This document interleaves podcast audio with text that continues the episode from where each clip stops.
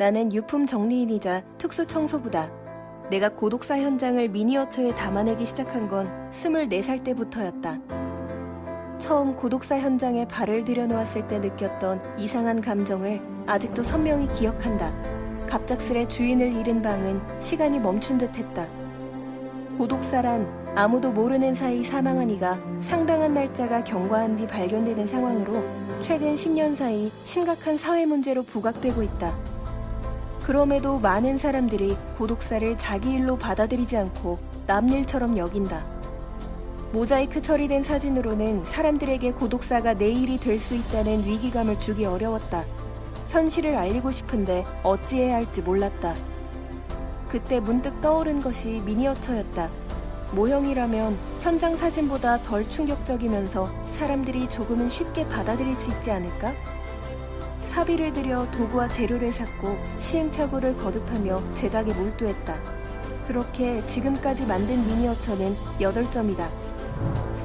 벽에 남긴 한마디, 미안해.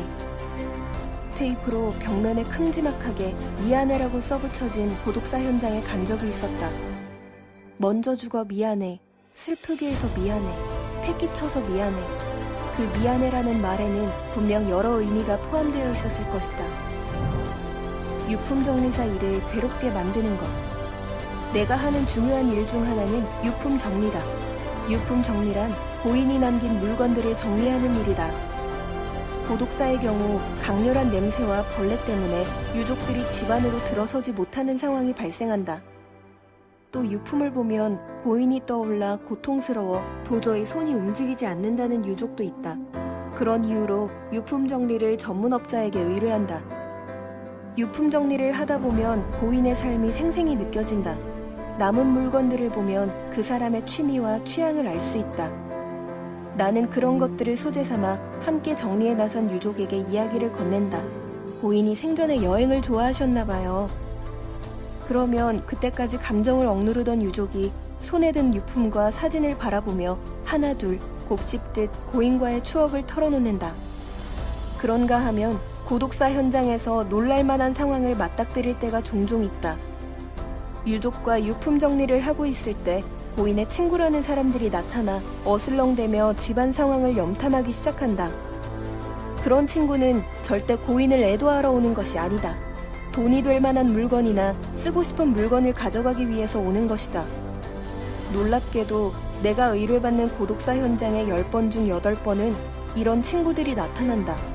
보석 같은 건 없어? 이 가구 가져가도 되나?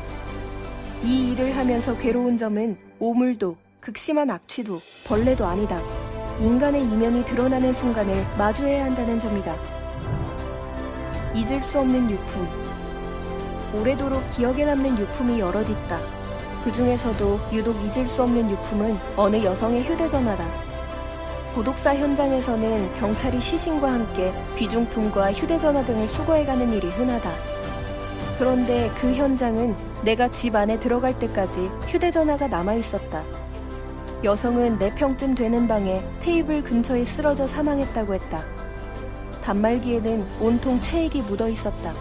분명 마지막까지 고인이 꼭 쥐고 있었으리라. 고인은 어쩌면 도움을 청하려 했을지도 모른다. 또는 마지막으로 목소리를 듣고 싶은 누군가에게 연락을 하려 했을 수도 있다. 그런 생각을 하면 가슴이 저려온다. 이 글을 읽고 마음에 떠오른 그 사람에게 말을 걸고 얼굴을 보러 가기를 바란다.